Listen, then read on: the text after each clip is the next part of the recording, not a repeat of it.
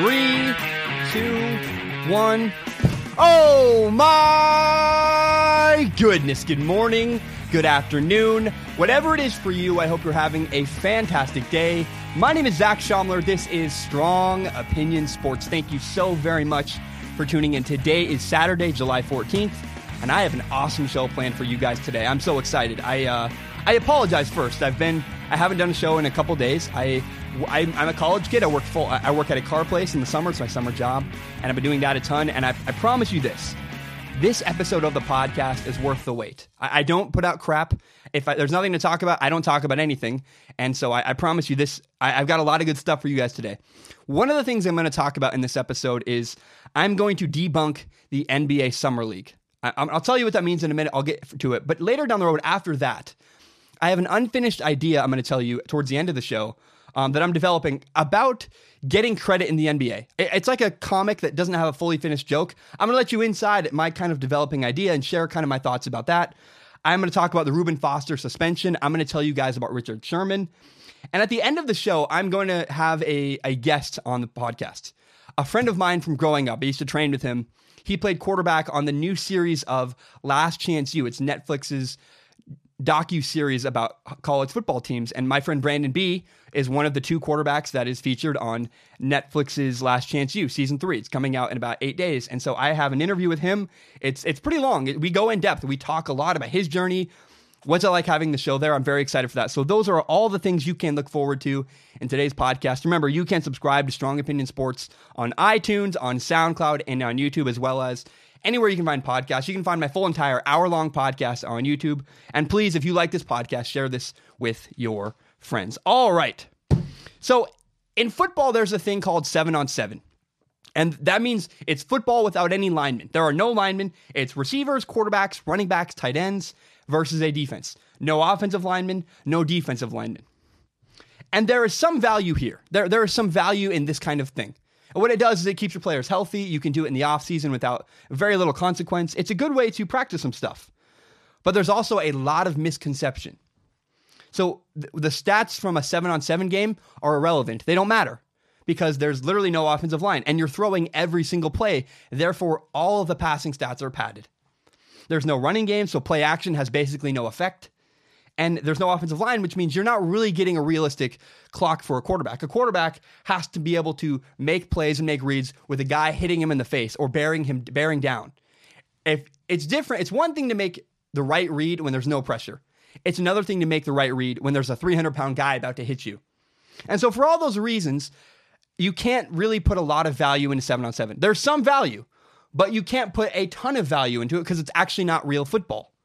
But there are still small things you can take away. You can take away, oh, that guy's a really great athlete. He's really fast. He can jump. You can you can take away athleticism. You can also take away leadership. How does the guy act around his guys? Is he is he encouraging? Is he yelling? Is he angry? And, and you can also judge effort really well with seven on seven. Those are the three things with seven on seven you can get 100% of the time. You can always judge athleticism, leadership, and effort. And the point for this is that without linemen, football is not the same. You can't put too much value on a seven on seven game because you're missing a lot of what makes it the sport it is. Summer League basketball is the same way. Summer League basketball is very similar. You don't have any stars. You don't have any veterans. You don't have any all stars. You don't have a lot of even good young players. It's a lot of guys who are rookies or second year players, and it's not a real, real honest look at what it's going to be like in the league. So I want to talk about this. When the Knicks drafted Michael Knox. I was really excited because Michael Knox can hit threes. And that's cool. Not everybody drafted in the top 10 is a great three point shooter. And so when the, the Knicks drafted Michael Knox, I was like, that's a great draft pick. I feel really good about it. But what's interesting is in the NBA Summer League, Michael Knox has had a ton of impressive dunks. He's been really good around the rim, and he averages about 23 points a game. And I don't know that that's a, a realistic look at Michael Knox. I think it looks great now. But I'm very curious is Michael Knox the same player when he's going up against Kevin Durant, LeBron James? The obvious answer is no, he's not going to be. Another thing in contrast, the Hawks rookie Trae Young had really struggled early on in the NBA Summer League. But down the last couple games, Trae Young has improved. I think he went from averaging 11 points to 23 points a game. And, you know, Trae Young is passing well, he's shooting some better threes. And it's encouraging. And the thing is, you want rookies to look good at this time of the year. In the NBA Summer League, you want a rookie to look like a really good player. Because you want, the, anytime you take the court, you want something encouraging. You want them to dominate. In fact, it'd be more concerning if they weren't dominating. But even if they are dominating in the NBA Summer League, I would not read too much into it because it's not quite the same. Similar to football without linemen, the NBA Summer League is missing the stars, it's missing the veterans, it's just a bunch of young players. And I would not read too much into their stats. I, I want to see Michael Knox dunk in the regular season on NBA veterans. And I want to see if Trae Young can handle the physicality of an actual 30 year old man guarding him. Because he looks like he's struggling as 22 year olds that aren't physically fully formed out. And the one thing you can read into, so again, there seven on seven isn't useless, and the NBA Summer League is not useless. Stats may not be exactly perfect, but there are things you can learn from it. There are things you can take away from the NBA Summer League. Here's one thing I have seen that you can absolutely take away from the NBA Summer League Grayson Allen is an awesome professional basketball player. Grayson Allen is the guy from Duke. He had controversies, he had in trouble for tripping. And the reason why I like Grayson Allen and I liked I've liked the way he's played in the NBA Summer League is because I don't like his stats. It's not about his stats. It's about his style of play. Grayson Allen is the rookie for the Utah Jazz. He is chippy, he has a bunch of effort on defense, he's very physical, he's aggressive. That that's one of the things you can take away is how does he work with others? He worked well with others. He is very physical on defense. He's showing, "Hey, I can bring something to the table." I might not be the best athlete, I might not have the best jump shot, best handles, but I can give you a bunch of effort on defense. That is what I like. That is what I like is to see a guy like Grayson Allen competing his butt off. So I would not read too much into stats. I would not read too much into Michael Knox. Uh, Mike, I believe in Michael Knox. Michael Knox can shoot. It's really encouraging that he looks good at the rim, but I would not get too excited yet. He still has a lot to prove. And Trae Young, before you judge Trae Young, honestly, I would give him three more years. He looks like a 16 year old. He is a skinny, skinny shell of what he will be in three years from now. I think give Trae Young three years in the weight room to develop, learn how to play in the NBA. He looks good. It's encouraging. He's got some really good ability passing the ball. He occasionally hits some crazy threes. That's exciting. And I think he's going to get even more consistent as he goes on. But the, the key thing that I saw in the NBA Summer League, the one that I can read the most into is Grayson Allen. I'm not sure if Trae Young is going to develop. I'm not sure if Michael Knox is. Probably, right? A betting man would say Michael Knox would probably develop. I feel less good about Trae Young. But what I can tell you without a shadow of a doubt is Grayson Allen will be in the league. He's, he's a 10 year player. He, I, I don't care. He has great effort on defense. He will be in the league for a while. You know, you never know. Trae Young could flame out. I don't believe Grayson Allen will because it's not about his stats. It's not about his jump shot. It's about the way he plays, his defensive effort. That is what I read into with Grayson Allen. If he brings that in the regular season, it's going to be fantastic. So that's it, man. I, I just I wouldn't read too much into the NBA Summer League. I really wouldn't. Don't overreact. You know, I, I think that at this time of the year, networks are trying to build up hype, which I'm okay with. Frankly, I I love the storylines the NBA Summer League is giving us. I mean, Will Trae Young succeed? Will Trae Young fail? I don't know. And that's far more interesting to me right now than Major League Baseball is. I don't I just don't care about the NBA regular season. So I would just tell you be cautious with the NBA Summer League stories. They're they're interesting. They're they're again they're far more exciting to me than regular season baseball. But just temper your expectations a little bit. Be careful because it's not quite real basketball just yet. All right. So LeBron signed with the Lakers. LeBron James signed with the LA Lakers. And people are now doubting and questioning the way that the Lakers are building their team. You know, the Lakers signed veteran Lance Stephenson. They signed Rajon Rondo, a veteran point guard. And people are like, what are they doing?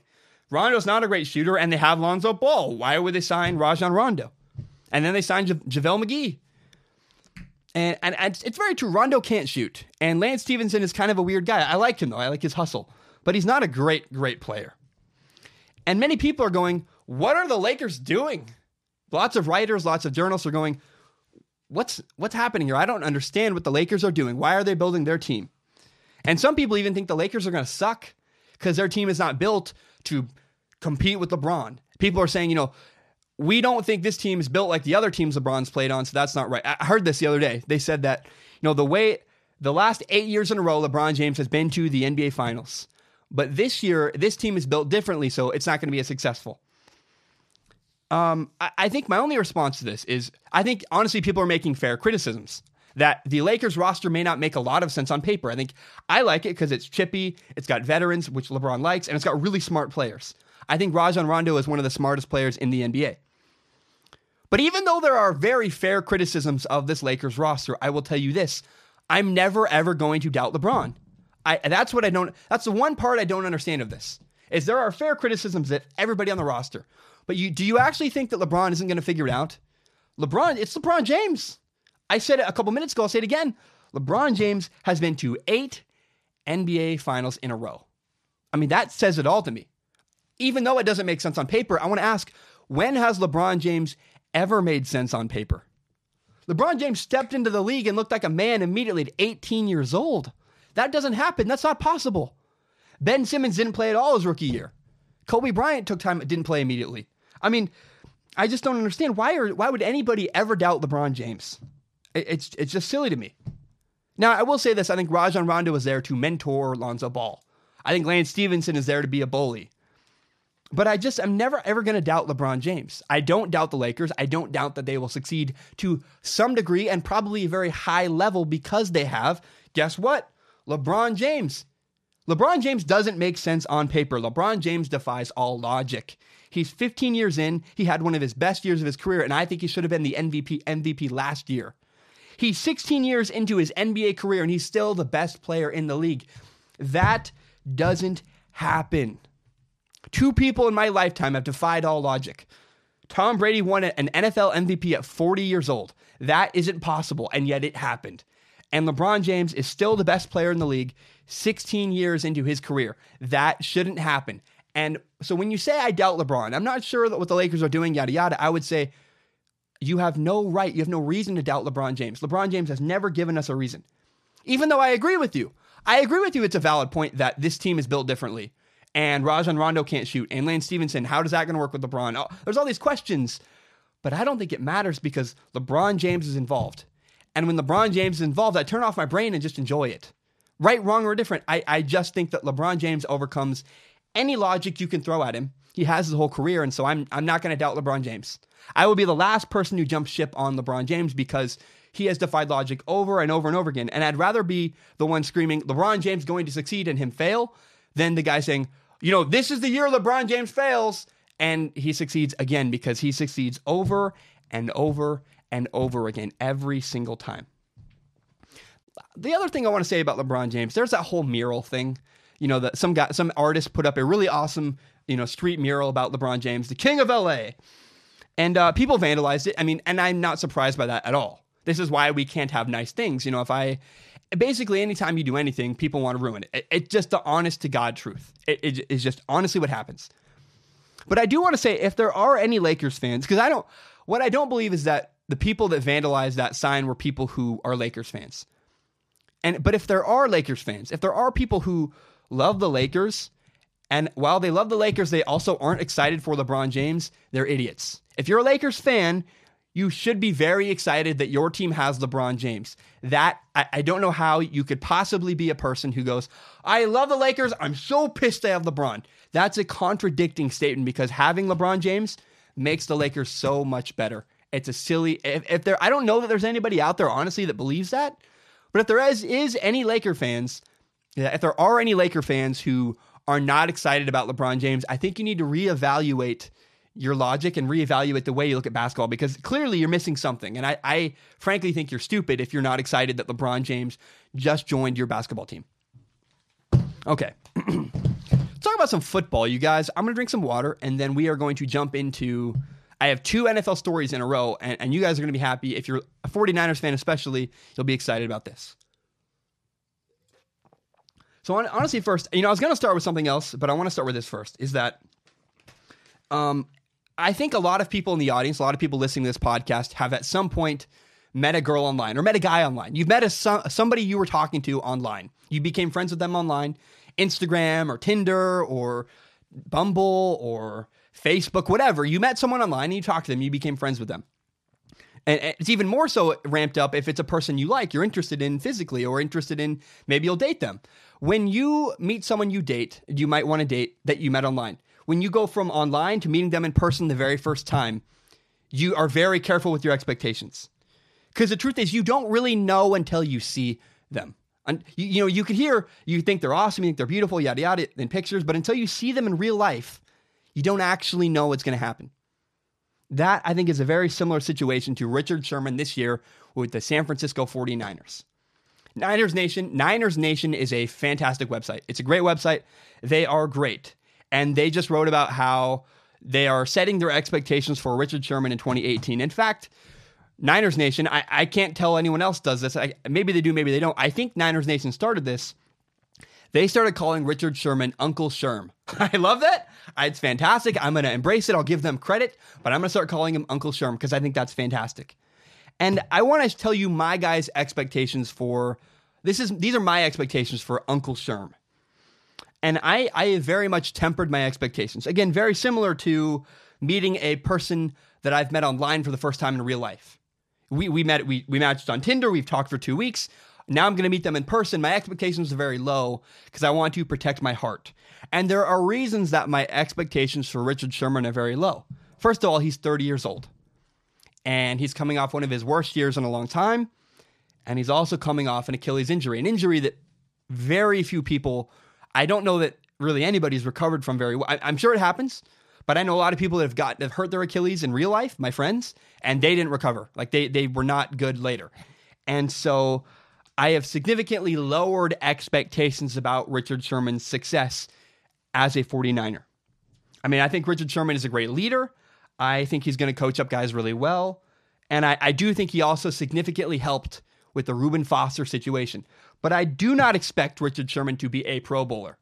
Maybe Richard Sherman has a Pro Bowl performance this season. That would be fantastic. That would be awesome. I would love that. But if Richard Sherman is a Pro Bowler this year, I think 49ers fans should be pleasantly surprised. I would not expect that. And I would recommend that you protect your heart. If you're a 49er fan, don't expect so much from Richard Sherman and protect your heart. Because if you expect him to be great, you're setting yourself up to get hurt. Similarly to meeting someone that you met on Tinder in real life and going, they're going to be the best person ever, yada, yada, and you meet them and it's deflating because they're not what you expect, not exactly what you hope for. Richard Sherman is the same way. Let's wait and see. And I hope he's great. Let's hope for the best. If you're a 49er fan, I'm actually not really a 49er fan, but I'm going to follow them very closely this year. But if you are a 49ers fan and you want good from Richard Sherman, that's great. But don't expect it. Hope for it. You can hope for it. But I think if you expect it, you're going to be let down. It's very possible. So I would temper your expectations with Richard Sherman according to the fact that he's 30, he's coming off an injury, and he's coming off one of his worst years of his career. My thought. I now want to shift your attention to Reuben Foster. So the 49ers linebacker Reuben Foster was suspended for two games because he violated the NFL's conduct and substances of abuse policies. And this was also after, of course, he had a domestic violence charge raised up against him and then ultimately dropped in court. And and I think it's interesting. I you know, I remember that I want you to remember that Reuben Foster did not just get in trouble for you know, a, dom- a domestic violence charge, right? He also got in trouble for possession of marijuana. And Reuben Foster again got in trouble for possession of an assault rifle. Now, both were resolved. Both situations were resolved in the offseason. But I, I want to talk about this two game suspension because when Reuben Foster was suspended for two games, there were a lot of 49ers fans that were upset.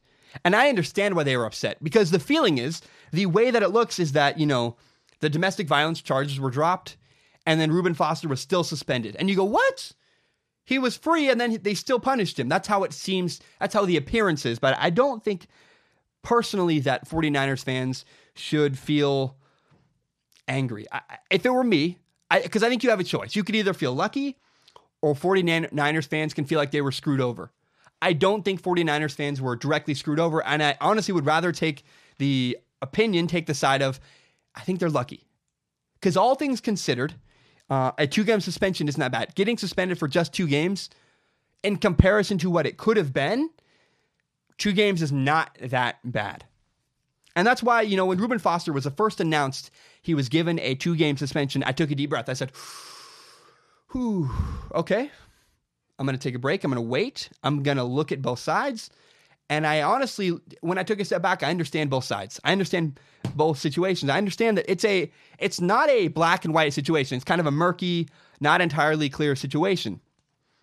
Um, and I think given all of the headlines that Reuben Foster had this offseason, all the speculation, I mean, there was people worried that Reuben Foster was going to get suspended for maybe even the entire season. I saw one article that said that. And going from maybe a six game, maybe a full season suspension to only a two game suspension, all things considered, that's pretty good. And so I even I understand, I acknowledge 49ers fans, I understand why they might be angry. But at the same time, I I think you have a choice. I don't know if it was fair or not. I don't know if the two game suspension was entirely fair. I don't honestly want to get into it, but I know this. All things considered, 49ers fans have a choice. They can choose to feel like they were screwed over, or they can feel like they were lucky. Okay, well, it could be way worse than a two game suspension. Let's just take a deep breath and be grateful it's only two games. Because two games, I think the 49ers will be able to overcome a two game suspension from Reuben Foster, maybe their best defensive player.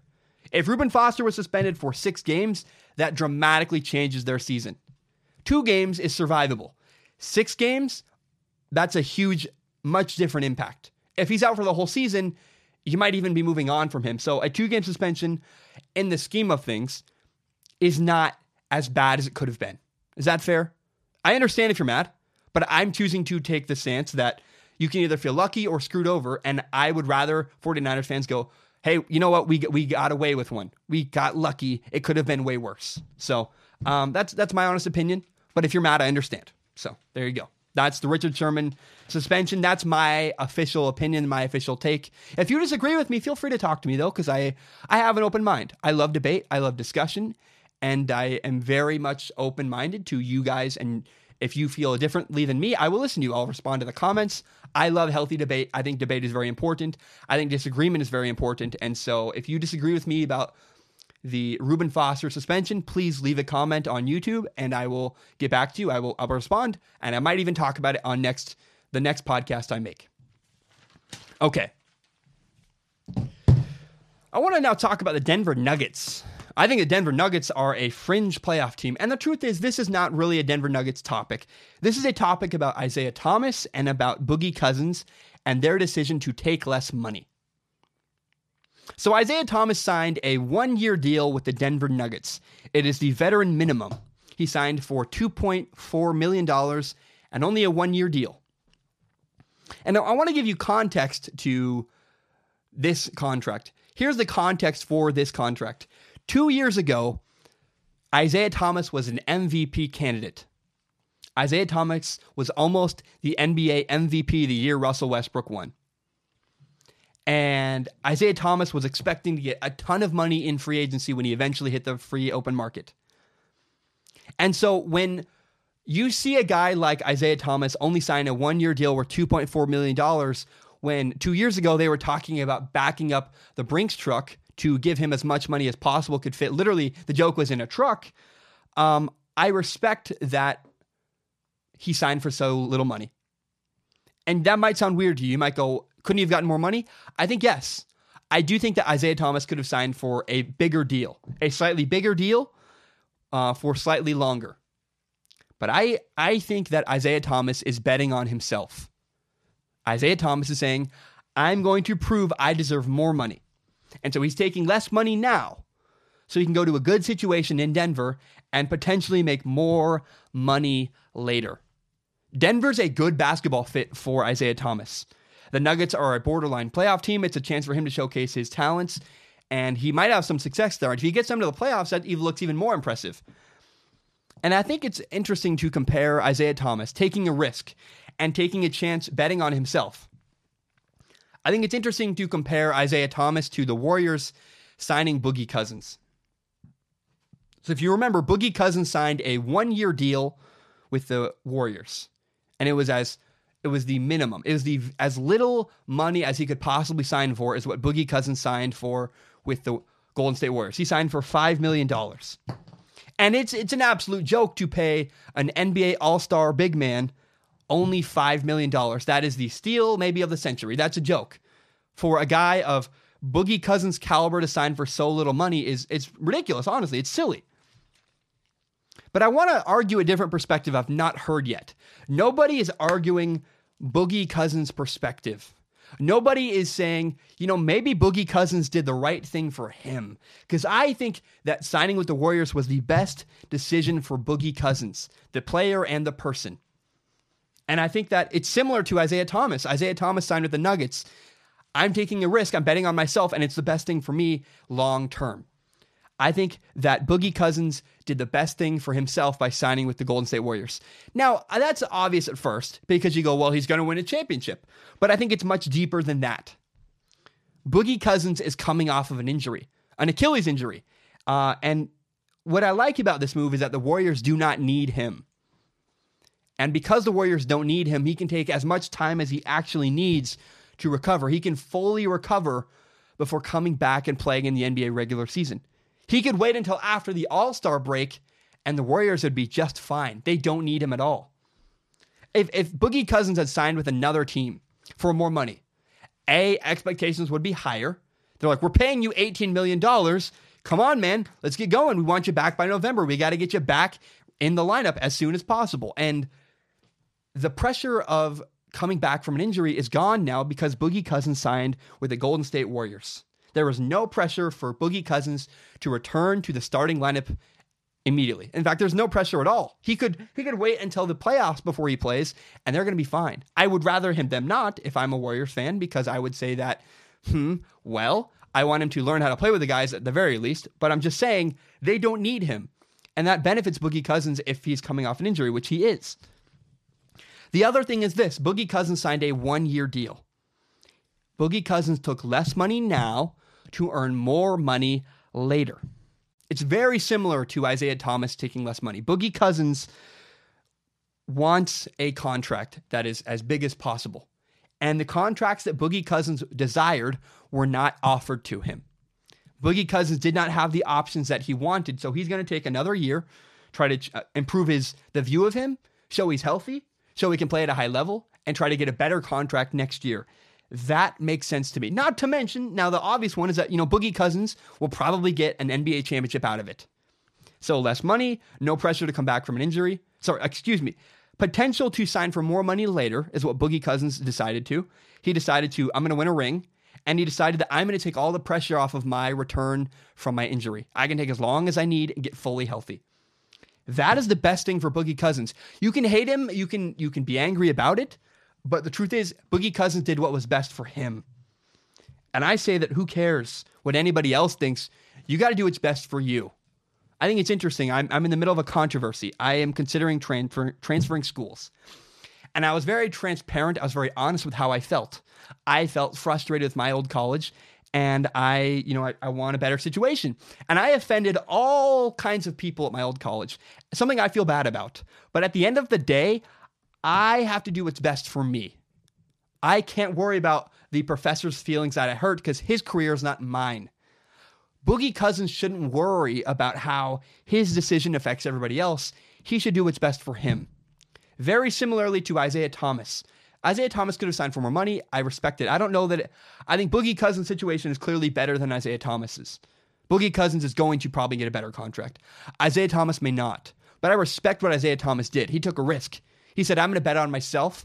I believe in my abilities, and I'm going to go out there and I'm going to earn more money. I respect both Boogie Cousins and Isaiah Thomas for di- slightly different reasons. I respect Isaiah Thomas for taking a risk and doing something that may not work out. And I respect Boogie Cousins for saying, I don't care what anybody else says or thinks. I am going to do what's best for me. I'm going to get myself a ring. I'm going to fully heal from my injury, and I might have a chance for more money down the road because of this year I took off and used to improve my brand uh, in the locker room and on the court. That's all I have to say, but I just think that people are all wrong about Boogie Cousins, and I think we should have a little bit more open mind about it. And I think that Isaiah Thomas, there's there's a clear parallel there between Boogie Cousins and Isaiah Thomas, both of them taking less money to potentially earn more money down the road. Okay. You guys excited? I uh I want to share with you guys an idea that I am still working through. It is not fully formed. I have not fully developed this. In fact, it's kind of like a comedian who has a joke who he's still working on. So he tells the joke, and it's not as funny now as it will be in two months. And um, I, I, you know, like Joe Rogan talks about this sometimes. He talks about how he'll work on a joke and he doesn't know how to tell it the best yet. He's still working on how to best tell this joke, but he's developing it. That's how I feel about this segment. I'm still figuring out the best way to put this, but I, I want to jump into it. And the idea is all about credit because credit, who gets credit, is a very complex issue in the NBA. And uh, there's a number of reasons for this. You know, perception matters.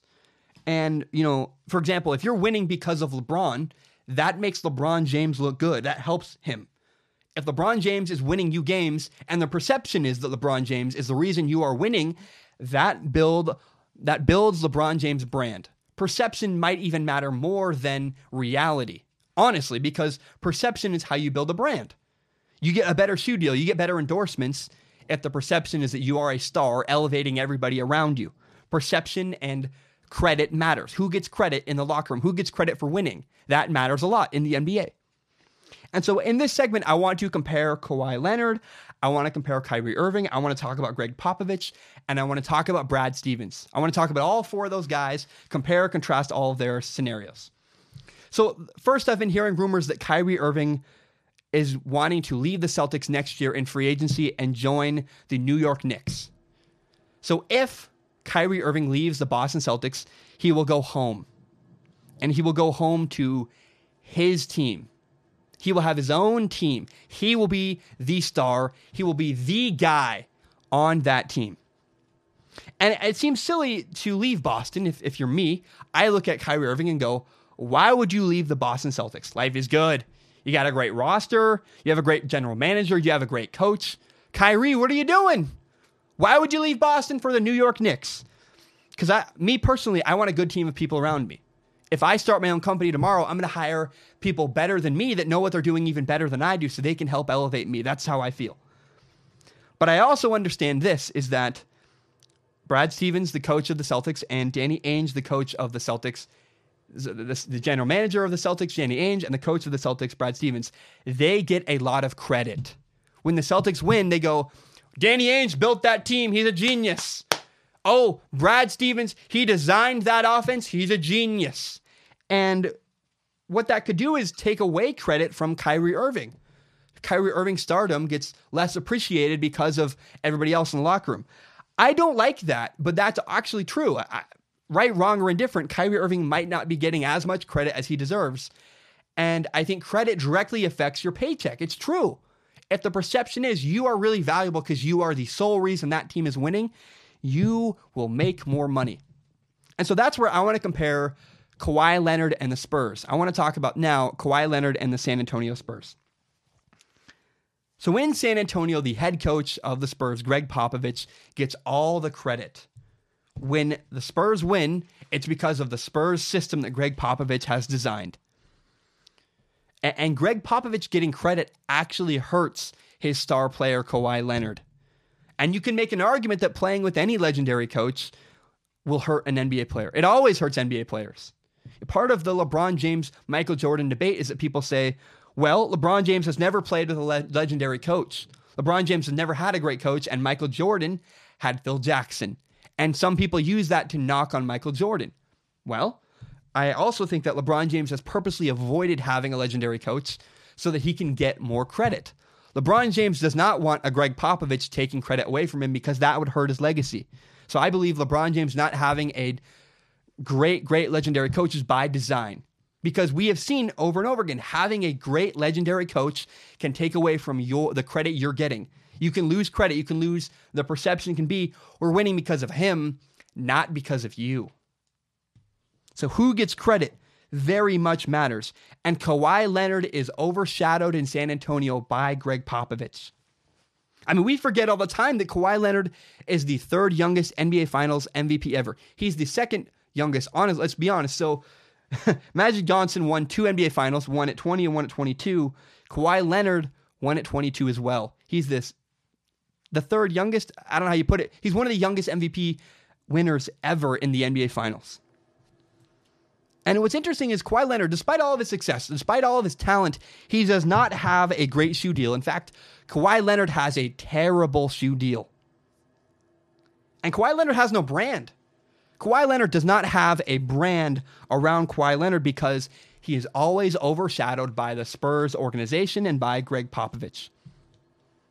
And so when Kawhi Leonard says, I want to leave the San Antonio Spurs because I want to enhance my brand, I want to go to LA to make more money and enhance my brand, I understand that because the difference could be upwards of $50 million. That is not a small difference. That is a massive, massive change.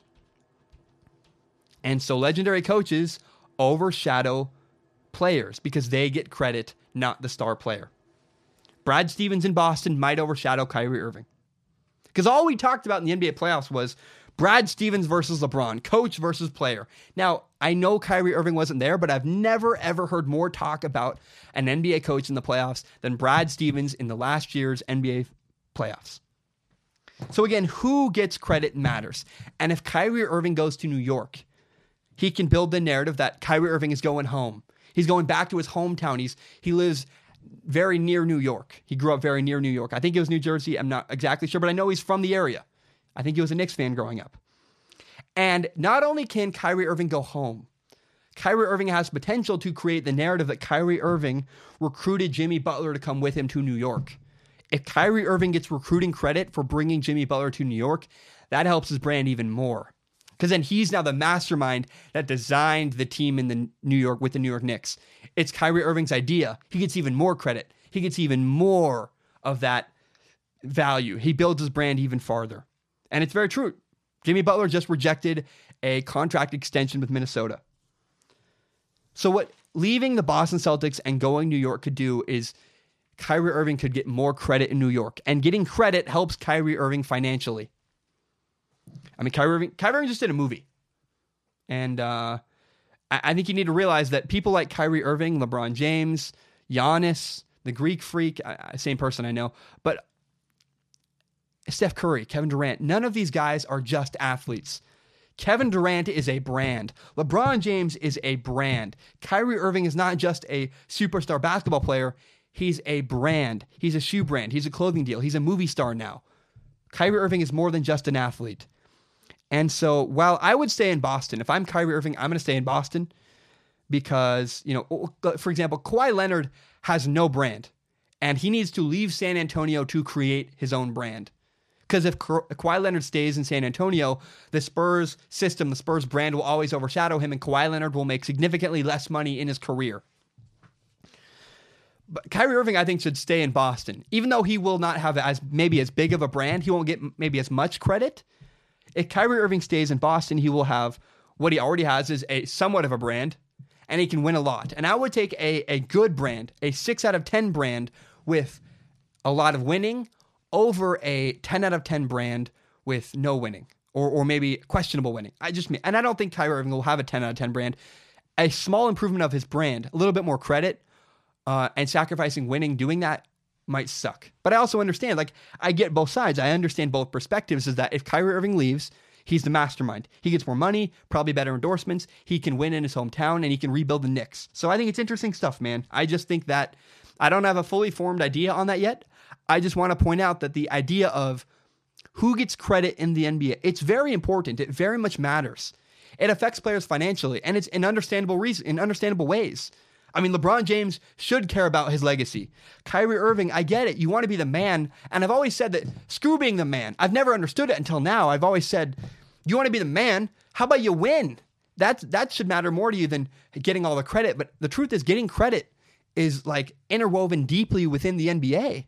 I've always I've been very critical of people who want to be the man. I've always said that's the stupidest thing I've ever heard. You want to be the man? How about you win games, make money, have fun? But the truth is, being the man and having a brand, getting credit in the NBA, that is so interwoven with how much money you make, with how much money you can make when you retire. I mean, look at Kawhi Leonard. He doesn't get any credit and he has no brand. He has a terrible shoe deal.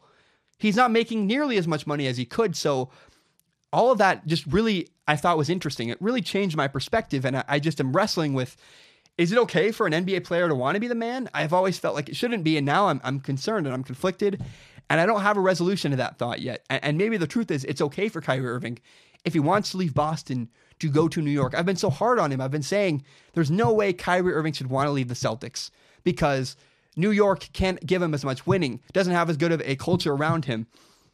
But the truth is, it might be better to get away from the orbit that is Brad Stevens because Brad Stevens has this incredible draw. He gets all the credit. And as much as I hate to say it, it matters who gets the credit in the NBA, much more than the NFL. Nobody cares who gets credit in the NFL. They just want you to win games. And in the NBA, it's very different because there's all kinds of shoe brand, shoe deals, endorsements, yada yada, and it's just a very, very different animal. And I've never ever thought about it that way until today. I was like, wow, like that's just a weird thing I, I don't get. Is credit matters in the NBA, and maybe being the man is not as bad as I always have felt like it was. So, um, still developing. I'll learn, and I hope you enjoyed that. Though I really um, this this pushed me as a, a, broadcaster, made me think. It made me really challenge my opinions, and uh, I I really just was like, huh, I don't have the answer to that, and that's interesting to me. So I, I just I wanted to point out getting credit matters in the NBA so much more than I've ever ever paid attention to. So I don't know. Let's talk about NFL ratings. David Tepper is now the new owner of the Carolina Panthers. He's a hedge, hedge fund manager. He's clearly a very smart guy. He's a billionaire. I mean, I, I don't know how you don't become a billionaire if you're dumb, truthfully. Uh, but David Tepper uh, just said two things, and one I very much agree with, and one I very much disagree with. I think it's interesting. It's fun. It'll be fun to talk about. So first, I want to talk about the thing that David Tepper said that I agree with. David Tepper said that TV is now fraction, uh, fractionalized and he said that there are so many platforms, and he does not think, David Tepper does not think football is being more affected than anything else in this country, the ratings of football, because they're going down. They are, ratings have gone down on cable on the in the NFL. And well, it's very true, and I agree that um, ratings are going down, and I, I agree that TV is being fractionalized. I think that maybe less people are watching on cable. I don't know that um, and, and, this is where I agree with David Tepper. David Tepper said, I don't think it's being affected that much, much as we realize. I think it's possible more people follow football than ever before. And the reason for that is there are so many ways to do it now. If you take a step back, you look at the big picture social media, Twitter, Facebook, Instagram, yada, yada. You can follow the NFL uh, on YouTube and you can watch all the highlights. You don't even need to watch a whole game. You can just watch the highlights of what happened. And you can also watch on cable. There are so many different platforms. And I don't think just judging cable ratings is good enough to get a gauge of who's really watching the NFL. I think a lot of people are not no longer watching the NFL. People are no longer watching the NFL on cable. That is my opinion, and I think that my guess is people are watching in other places on YouTube, online, through social media. They're following it that way. And I think it's very possible more people than ever are following the NFL. The fact is that cable ratings just don't um, cable ratings just don't reflect that. Cable ratings are dying in general, and I don't think the NFL is dying any more than anything else. That's what I agree with when it comes to David Tepper's take. Because many platforms are replacing cable. Now, even though I agree with David Tepper on that, he said that, you know, ratings are being fractionalized and the NFL is probably not being heard as bad as being is being reported. Here's what David Tepper said that I disagreed with. David Tepper said he had a feeling. He just said I have a feeling that gambling, legalized sports betting was going to hurt the NFL's ratings and make them go down. And David Tepper goes, I just got a feeling. And I completely disagree with David Tepper's feeling. I know he's a billionaire. I'm a dumb kid in my room, literally. But I don't think that gambling is going to hurt the NFL ratings at all. Personally, I just don't. I, I don't bet on games. I, I, am not, not into it. I'm not a, a bettor. I, I have very, very little money, anyways. I'm not willing to bet and gamble away any of the money I have. So I, I don't gamble. But what I do know is that if I was to gamble, if I was going to bet on a game, it would make me care about that game significantly more.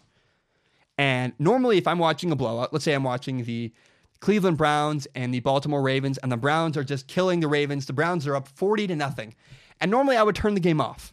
I would be like, I'm not going to watch the Browns destroy the Ravens anymore. They're up 40 to nothing, game over.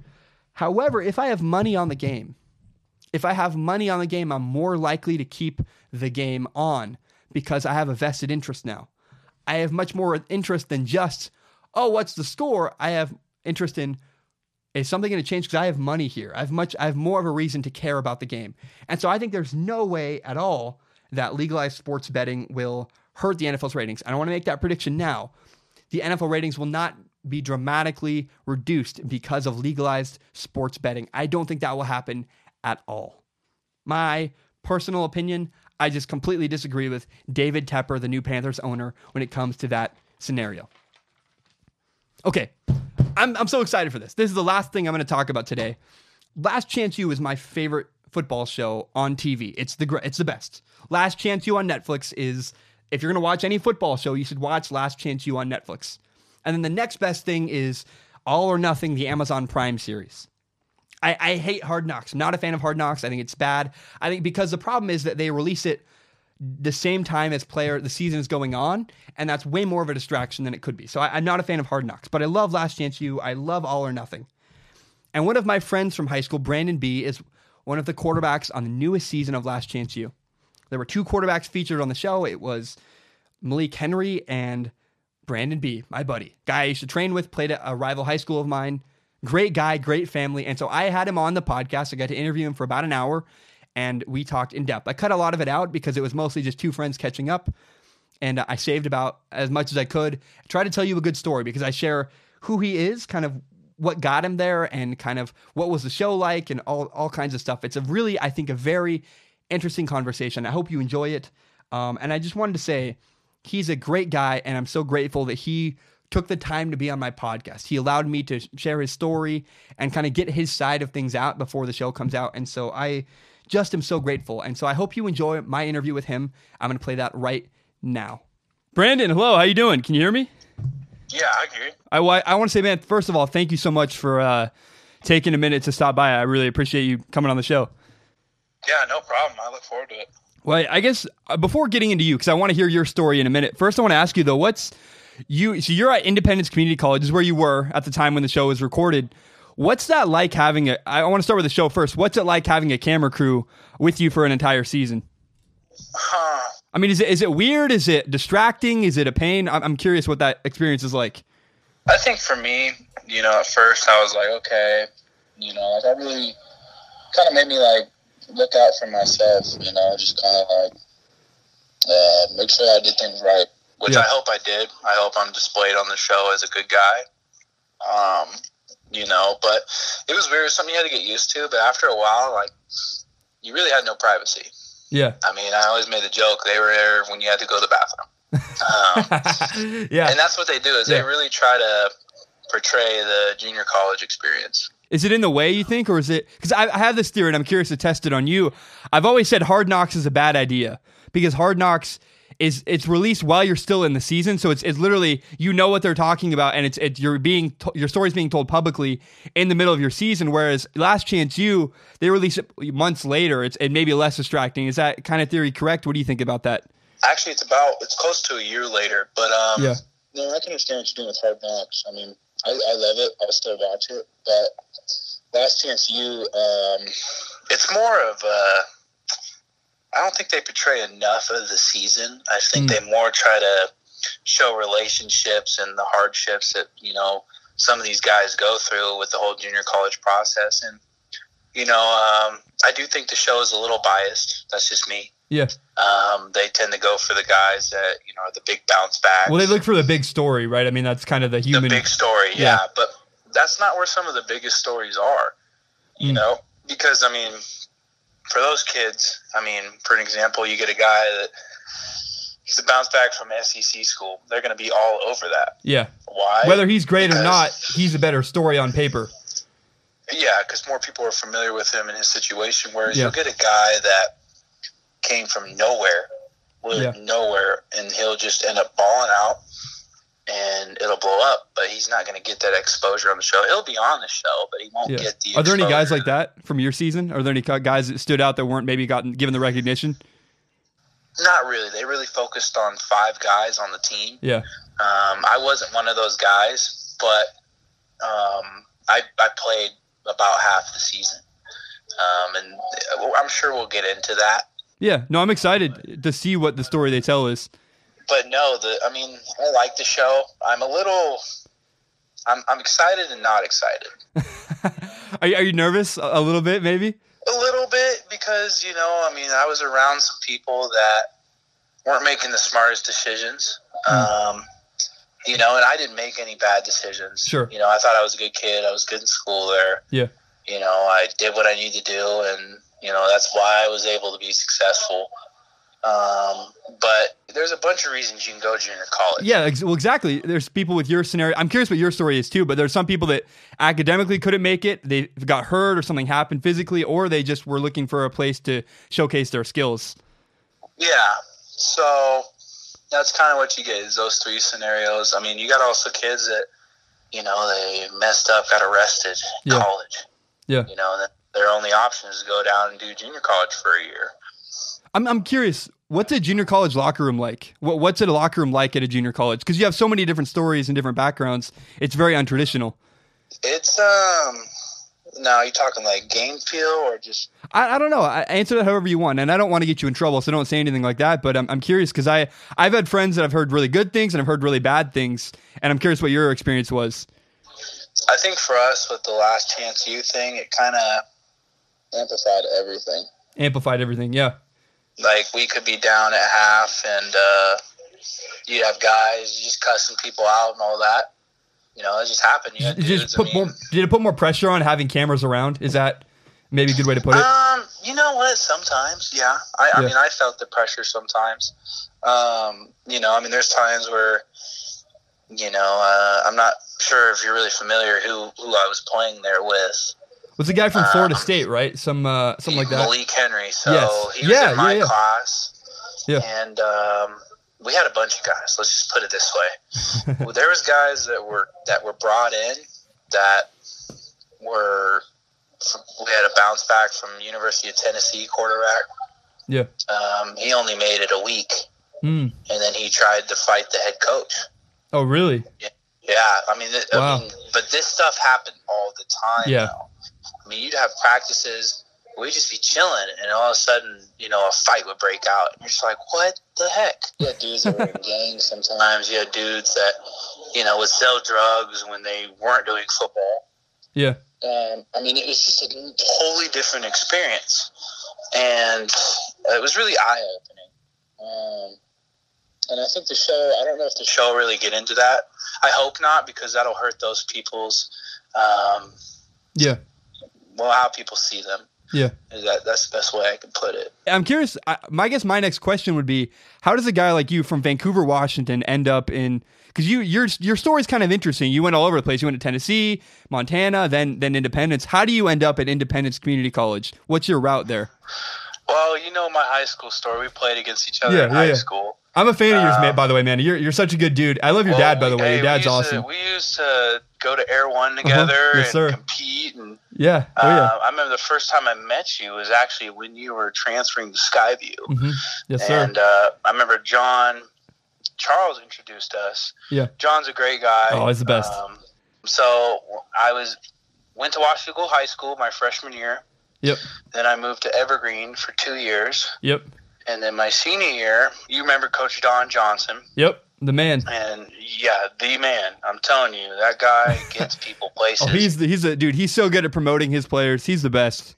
He Love that guy. He's he's such a good thing for high school people. I can't say enough good things about him because he's yeah. given me so many opportunities, and I mean he's he's still helping out people. You know, yeah. it, it's just crazy. He cares about his guys, man. He's he's the best. He loves football and he loves helping guys out, and that's why I went and played for him. Everybody could say, you know, what happened in Evergreen. I don't care. That guy had a bigger impact on and off the football field than anybody else did at that time. That's so cool. Yeah. And uh, but he left, you know. Yeah. And, um, did his thing, and so I went to Tennessee, and I actually physically moved away from my family for my senior year yeah. and went and lived with my godparents. Yeah. And it was such a great experience. Um, That's awesome. I'm not going to get too much in depth into it. It looked fun, though, man. It looked like you were a star over there. Uh, it, it was, I'm telling you, football down there, just it's really more. like Texas football. Yeah. Well, the South just cares more about football. It's, it's the honest truth. I mean, I walked off the plane and I had a newspaper article about me In Vancouver, you couldn't even do that. No, no, that's that's awesome. That's so crazy. Yeah, it was it was definitely a new experience, and I got a my quarterback coach was an ex NFL QB, Kelly Holcomb. Oh wow, yeah, I know Kelly Holcomb. Yeah. Oh, I love Kelly. So then I uh, thanks to Coach Johnson, and you know I had the film, so that Yeah. helped. Yeah, you had good film. And um, you know he uh, gave me an opportunity, and Montana showed up. You know, That's it's awesome. funny because if you would have told me my sophomore year of high school that I was going to end up at Montana, I would have told you we were crazy. It, it- because it's lower than you wanted, or because it's higher than you wanted. It was lower than I wanted at the Yeah. time. You know, and uh, I went through a humbling experience my sophomore year. I had a great sophomore year, and uh, Yeah. you know, I went through a little thing and hurt myself my junior year, but I bounced back from my senior year.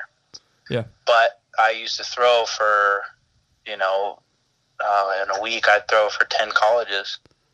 I Yeah. mean, Colorado, Colorado State, Boise State, Washington State. I mean, you were throwing for them all the time. Yeah. And as a sophomore, to get on their radar and be invited to their elite huge. camps, Huge. it, it is. I don't think people know enough about it.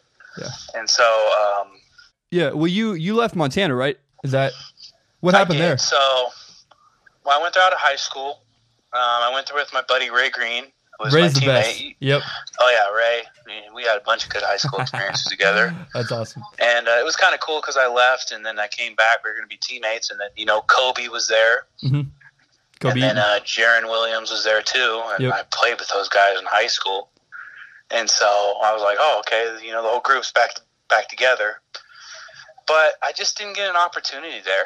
Yeah. You know, uh, I felt I was kind of limited because I mean they redshirted everybody they brought in. Yep. They brought me and another quarterback in, and they really thought the world of that guy. And me, I was like, I can compete against this guy. I'm just not getting the opportunity. Yeah.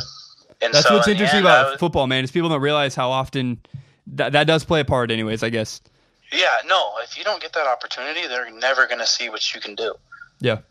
You know, and so was difficult because I really liked Montana. It fit me as a person. That's what I was gonna say. Is you know I'm moving to Montana State uh, University for college, and it seems like your kind of place. You're a hunting, fishing guy. Montana's like great for the outdoors. I mean, oh yeah. I mean, if I wasn't in class and doing football, and I really worked hard on those, Yeah. I was out fly fishing. Yeah. I mean.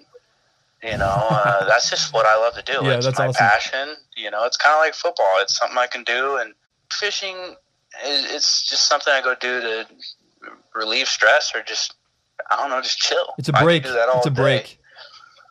It really is, especially when you know what you're doing. Yeah. it's more fun. Yeah. Hey, what? But, so uh, what's? oh, go ahead. Go ahead. But so I left Montana, and so I was looking for places to go. Yeah. and uh, I got an offer. Coach Johnson got me set up with a junior college down in California. And Hmm. as you know, California, you pay to go to school in junior college. Yeah. But I would be throwing the ball and I'd get a great opportunity. Well, I was on set to do that. I was literally the day that I was going to take off from my flight. I live in the Columbia River Gorge, and we had freezing rain come through the day I was supposed to take off. So I was all Oh, packed, Man. ready to go. Yeah. Well, my flight got canceled, and um got a call from this guy who really became a great coach. His name's Jesse Ornelas. He was the OC at the time. Got moved to running back coach when I came in, Mm. and uh, he was at Independence Community College. And I was like, "What? I've never heard of this place." And they're like, "Yeah, we're in Kansas." And they sent me a PowerPoint of all their facilities and stuff. And I looked at their record, and we were the they were the worst team in the NJCAA. I mean KJCAA, which is the Kansas Junior College Association. Yep. And they were the worst team there.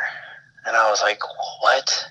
But they were like, they kind of sold it to me, like, "Yeah, you'll come in, start, be the guy, all that." Like, "Sweet," you know. But as I've learned, nothing is that easy. No. So, but they were offering full scholarships at Sure. a junior college. Huge. So I told my mom, I was like, I'm going to save you guys money. Like, why not? I can go live for free and play football, basically. Yeah. And, you know, get my two year degree when, you know, the goal was is to get it in a year, get out of there in a year. Yeah. Let's go to the spring, fall, and get out. Yep. And uh, so I did that. and I remember I have grandparents that live in Tulsa, so I flew into Tulsa, and they drove me about an hour and a half. Just Independence is about 40 minutes, 40, 35 minutes from the Kansas border. Yeah. And so I remember um, we were driving out, and I fell asleep. I woke up, and I remember pulling in to the college, and I was just like, "Where the heck am I? Like, this looks like prison." this tiny I mean, little it- little town. Yeah, I mean, it was it was January, so it's it's decently cold out there in the Yeah. Midwest. And I'm just telling. I mean, I remember waking up, and I was just from that day on, I was like, okay. It was almost like a countdown to how many days till I got out of there. You know, and I remember meeting some of the guys, and nobody really big, and then all of a sudden, I remember getting there and thinking I was a guy, all this and stuff, and I looking at my competition who were other quarterbacks, and you know they were straight out of high school, and I was just kind of like, oh, I got this in the bag. You know, like I just got back from college. Like I have a totally different experience and like Yeah. way more to offer than they do. You know, because they didn't get that offer out of high school or they didn't get that chance, and so that mean in my mind that just didn't mean that they were good. Yeah. Um, and then all of a sudden Malik Henry showed up. Florida State bounced back. Yeah. And I'm like, it's funny though because the first time I met him, I didn't know who he was. Mm. I mean, I remember talking to him, and you know, you just kind of checking, like, hey, like, what position you play, you know? And uh, he's like, I play quarterback, and I was like, oh, where are you a bounce back from? He's like, Florida State. And I was like, oh, okay. I was like, I got my work cut out for me, but Everything just intensified immediately, probably. yeah, it was like, oh crap. I remember calling my dad and I was just like, yeah, they brought in Malik Henry. and I was like, but I, at the same time, I was happy. I was excited, How come? you know, because I was like, I was like, I got to compete against one of the best quarterbacks that was in my class. Yeah. And I never got that opportunity to go to the Elite 11 when I should have, or I should have done this. And I was like, this is a great opportunity. Like, you get to compete and show, like, where you stand Yeah. and uh, I, I hadn't- I I was nervous, but I was also really excited to just show and push myself. And uh, Malik, he's a good guy. I mean, he didn't want to be there, so you kind of saw the worst side of him. But I didn't want to be there either. But I just wasn't that type of person where, Yeah. you know, I acted out or things like that's just not the way I was raised. Yeah. Um, and it, it was it was very interesting. Um, but I I'm- remember Yeah, go ahead. spring ball started and uh, he would get in trouble, you know, or they wouldn't be moving the ball or something like that. And, you know, I get an opportunity and I was like, hey, I'm getting an opportunity. Like, why not? Like, this is a competition between me and him. And, you know, I did that. And at the end of the spring, I was the number one guy on the depth chart. That's And I was, I was so excited about that. I remember, you know, he wouldn't move the ball. I'd come in and start completing passes and moving the ball, and I get comfortable. I haven't been that comfortable on a field. You know, it just came so slow and easy to me because I was able to put all my time and energy into football. Mhm. Um, but uh, we had a quarterback coach at the time who he didn't care where you were from. Yeah. At all. He didn't give a crap. He said, if you can play, you can play. And I liked that because for once the cards were evenly stacked. Yeah. You know? And Malik, he would act up and, you know, he'd cuss out the coaches. I've never seen a kid do that before, get away with that type of thing. Yeah. It's completely And uh, inappropriate action normally, especially for a quarterback. here's the catch, too. Um, the head coach, um, who really ran the show, I mean, Yeah. this guy is a character. I like Coach Brown. I have nothing against him. We just didn't see eye to eye. Um, and what happened was him and Malik, Malik was his godson or something like that. Mm. So there was a connection there, you know? Yeah. So, uh, you know, me being like, okay, you know, I'm like, but then I was being realistic with myself. I'm just like, it doesn't matter how good you're going to do. They're going to give him many opportunities. It doesn't matter how much he messes up. Yeah. So I just told myself, you got to be perfect, you know? And uh, I kind of took that to heart. Um, but uh, they fired that quarterback coach. Oh, you And, lost your fair uh, chance. Well, kind of, yeah. So they brought in this new guy in the summer, and I remember meeting this guy, and it was me, the bounce back from University of Tennessee, and Malik Henry, and there was a freshman. Um, so me in the room, I'm like, uh, there's three of us that are bounce backs. We're like, okay, you know, the Tennessee guy, uh, he, I think he was like a backup for two years, but Yeah. still, that's pretty good for SEC Sure. ball. Yeah. I mean, and Malik, you know, his top kid in the class, probably would. Nah, I don't know if he'd be playing at Florida State. Francois is there or whatever, um, and he's a heck of a quarterback. But um, so it's us three in the room, and it got competitive. But the Tennessee guy tried to fight the head coach because he didn't feel like he was getting treated fairly enough. And so that he was gone in a week. So I was like, it's down to me and Malik again. You know, but this new quarterback, I'm telling you, this guy, uh, I'm trying to keep this, you know. Well, we don't we don't have to go there if you if you don't want to. I mean, we don't. No, no, no, no. But I mean, I got to tell you how it is, though. Sure. Yeah. Because pe- people aren't going to know. They're going to think, oh, you know, you did this or did this guy. You want to get your side of the story out. Yeah, this guy essentially was there to babysit Malik Henry, Got it. The head coach Make was sure he went- head coach or quarterback Make- coach. quarterback coach. Got it. Like this guy, literally, his name is Frank Diaz, and uh, we never saw eye to eye. Yeah. I mean, I'd make a hell of a throw, and then he'd rip me for it. I'm like, that was a 40 yard dime in between two safeties, and you're going to rip me for that. But I'm like, okay, Malik can throw an interception, and nobody says anything to him. Yeah. So it really, it really ticked me off and made football not as enjoyable, you know, because Well, it got to the point it's frustrating. I was in that situation in college. It's frustrating when you feel like you're not getting a fair shot. It, it just no, it's so and you, you're able to tell. Like I've Yeah. been around enough college coaches and things to know, and somebody's just giving me something that I want to hear. exactly. You know? Yep. versus where somebody that really cares for you. Yeah. You know, um, and this was even all this was before the season, so I just met this guy. So I still have a whole season to go with this guy. Yeah. And This is in training like, camp before the year started, right?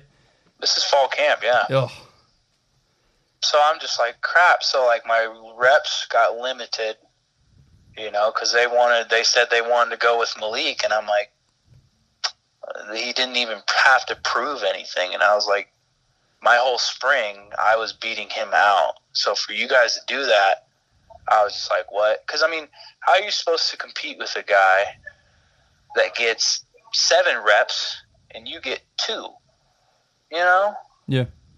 I mean, he has so many more opportunities than you, and you can be as perfect as you want. But running with the second group guys, somebody's always going to mess up, especially in junior college. Somebody's all they're going to forget what they're doing, and you have to tell them, and you can tell them as many times as you want in the huddle. But once that huddle breaks, you know, you say the cadence, and it's up for your guys to do what they need to do. And if they don't do it, it's bad Yeah.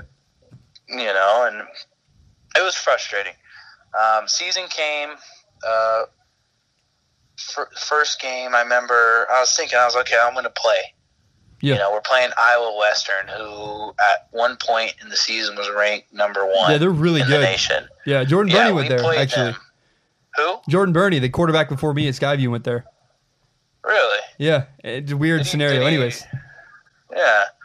Um, so yeah, we played them, and we got Last Chance U. Mm. Um, so they're all over us, and it was just, Iowa Western came in and literally smacked us, just just throttled us. Yeah. I mean, I don't think it was us. I think it was just too big of a moment. Mm. Yeah. We definitely we had better talent. We had the talent because you got guys all coming in the summer. I had a running back, Rakeem Boyd, who was a bounce back from Texas A and M. wow. Telling you that guy was a freak.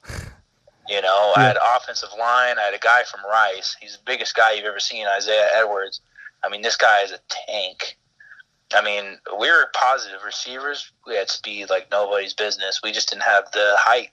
Yeah. You know, we had speed though. So if we got it to them in space, they were gone. Yeah. Um, but I didn't play until I think the close to the end of the third quarter in the Iowa Western game when they were up by like 50, but they still had their ones in. So, you know, I hope they show it in the Last Chance U. but you know, I ended up having a touchdown drive and then a second one, and then my running back fumbled on the goal line. Mm. And we that was the most we moved the ball all game. But you you moved the ball against Iowa Western and he didn't.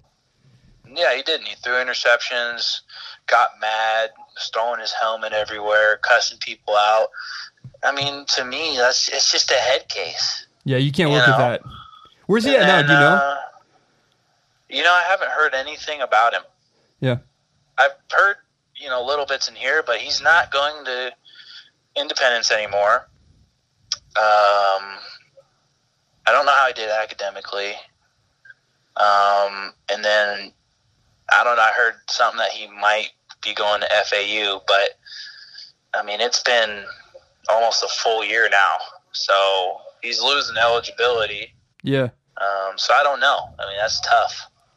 I Uh, know that the reason they brought that guy in though was really to make sure he went to class and was passing his Yeah. classes. They were trying to take And care of him and babysit him really. Yeah, I mean, I mean, you get it, you understand it. I don't know how well you know people listening to this will understand that, but uh, Well, if you watch if you watch Last Chance U though, you know how that kind of show works and how some of the guys are and academically and yada yada. You got to kind of herd them. I feel like my situation was close to the uh, the guy from the first season uh, that ended up walking on to Mississippi State. Yeah. I feel like that's kind of how it was. They brought in, you know, the John Franklin the third. yeah, John Franklin, he'd mess up or not do what he was supposed to, and then, you know, last minute you'd find out, you know, you were starting and had to go, you know, do things. And I'm sure we'll get more into that. I mean, I don't, know how much time you have. Well, no, I got forever. I'm curious, by the way, when you went to Independence, did you know they were going to have Last Chance U? Did you know that going into it, or did that show up later? No, we had no clue. Mm. Um, here's how it went down. Actually, is well, we weren't supposed to tell anybody, uh, but we were in the top three for the running. They came and sat down and talked to us, and um, just kind of, I don't know, tried to get to know some of us and hung Yeah. out with us. Yeah. And uh, I think we provided the best um, opportunity for them. I mean, we have so many personalities on the team. And you have so many different stories. You have guys bouncing back from all over. Yeah. And so that was pretty cool. Um, and for me, you know, I was like, sweet. Like, I was like, I'm going to be on Netflix. Like, I was thinking about how many Instagram and Twitter followers I'm going to get. You know, I was just Yeah. like, ooh, I was like, okay, this is a good deal, you know? and I'm like, if I really ball out on this thing, like, this is going to help me in the end. yeah. It, it can And, give you uh, publicity that you need. Yeah, and not that I don't really need that. Um, I think I was more just kind of like sweet, you know, Yeah. at the time. Um, Wasn't a, wasn't a concern though at all. not really. So I think when they when I we kind of knew that they were going to pick us, they came and did our spring game, Mm. Brought out the cameras and all that. Yeah. And you know, of course, they you know put it on some of the guys, the mics and things like that, and um, you know, I got I got to talk down. I got to sit and talk with uh, Greg Whiteley, the director, and kind of tell him my story. And uh, you know, it was interesting. Um, I don't really come from hardships and things. I've just been all over the place. Um, I just talked about where I was from and what I did and what I, where my goals were What was your vibe from that meeting with him? with Greg. Yeah. It was good. You know, I mean, um, I felt like he was a pretty sincere guy. Yeah. He was. Uh, I felt like he was pretty honest. I didn't feel like he was a guy that was gonna screw me in the back end. Yeah. Um, and so I was able to, you know, talk with him and, you know, keep contact with him and things like that. And overall, I mean, he was a great guy. I mean, he's from Seattle. Really? That's cool. Yeah, that whole that whole crew I think is from Seattle. Mm. And so just talking to them and being able to explain like where I lived and for them to be like, "Oh yeah," cuz you're in the middle of Kansas. Nobody like you talk to some of the kids on the team, and they wouldn't even know where Washington was. now, I said they weren't the smartest, but I mean, it, there were some head cases. Yeah. I mean, guys, you were just like, oh my gosh. But when they got the ball in their hands, you were just like, what the heck? Just get out of the way. Well, I'm curious. So what, so what happened to you? So where where are you now, and kind of what got you there? What's what's that story? Well, I um, just finished up spring ball at Boise State University, Yep. Awesome. and um, I think I'm going to take a break from football. Really? Um, yeah, I uh, had a new opportunity or a new calling, or I guess you could say God opened a different door. Yeah. Um, I mean, the thing with Boise was is uh, I found out that Coach Johnson called me. Uh, I think it was home, and I wasn't going to Independence anymore. I was like, I'm done. You know, there. I don't need to go there anymore. I got my two year degree in a year. Yep. Finished football. Like, it's just going to be the same scenario over again. So I need to get out of there. Um, I had a bunch of D twos, small D ones that I was talking to, but nothing that I mean, I had one in Indiana, Oklahoma. I didn't want to stay in that area. Yeah. I wanted to be closer to home because I want somewhere where my family can come watch me play. Yeah. And, you know, a place that I can do things that I love to do. In Oklahoma, bass fish and stuff. But besides that, that's all you can do. Yeah. And it's not very pretty and it's hot. and You got to watch out for snakes and things. And that's just not Yeah. my cup of tea. Yeah. So I like warm weather, but not humidity, and I like outdoors and you know, a place I can go sightsee. And so when Coach Johnson called me about Boise State, I grew up a Boise State fan. Yeah. That was that was my dream school. Um, and so I I have enjoyed my experience here, but I'm also ready for this new door, and I think I'm going to go military. Really?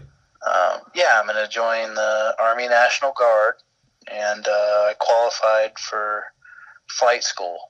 Huh. So, Dude, congrats. That's Um, huge. yeah, so I'm going to take a break from school for about a year.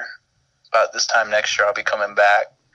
And um, I still want to play ball, but I've kind of lost my love for it. Yeah. Um, it's been tough, but I kind of lost it in Kansas. I was just kind of like I put in all this hard work and just to get screwed in on the back end. I mean, it's Well, it feels like it's not in your control. It's kind of what. it is. Yeah. Yeah, there's nothing I could do to control it. You Yeah. know, um, and I'm sure. I mean, I'm sure we we've all had experiences like that. And uh, I think as a football player, you need to experience that because it makes you a better player. Yeah, agree. Well, you got to have hardship. Hardship is valuable. Yeah, if, if you're just playing fun and all that, that's great. But like when you have something to prove and people prove wrong, I mean, it's it's a whole different experience. Yeah. Well, first, So- yeah, go ahead. Oh no, no. Well, I was going to say first, congratulations. My buddy just got in the Air Force. I'm so happy for him. I'm happy for you. That's huge. I think when you graduate, there's kind of three options there's college, there's unions, or there's the military, and it's a great option. I'm happy for you. That's awesome. I, uh, you know, I, I, I always was kind of, I wish I'd walked on somewhere. I wish I'd tried that because I, I think what's cool with you is at least you, maybe you have some questions answered. For me, I wish I'd always, I always wanted to try more and I never did. And I always regretted that. Do you have any regrets maybe? Do you, how do you feel about that looking back? Like hindsight 2020 or not?